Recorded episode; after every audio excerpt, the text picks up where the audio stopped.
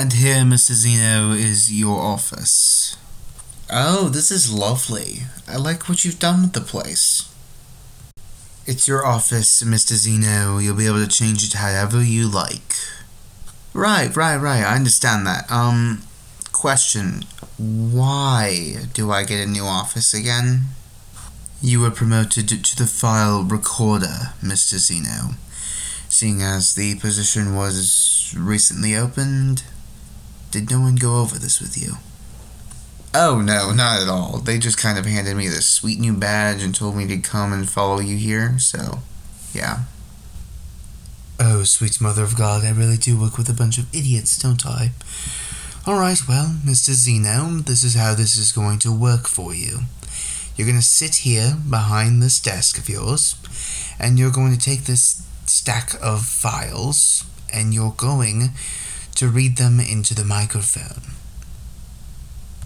Okay, well, that sounds easy enough. What's the catch? Oh, the catch is that the recordings are super, super difficult to move from the recording device to the actual computers. So for that, you're gonna come get me to help you.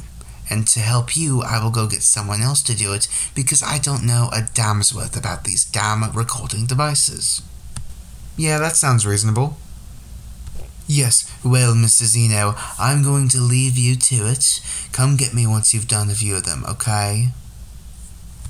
Um, okay. Uh, I guess I'll just sit down and get to work. Um, okay. Uh, top of the pile. Yeah, that sounds like a good place to start for for this. Okay, um, is it on? Uh, yeah. Oh, yeah, red light blinking and everything. All right. Um, Xander Xeno recording. Universe J27. Marker, I guess.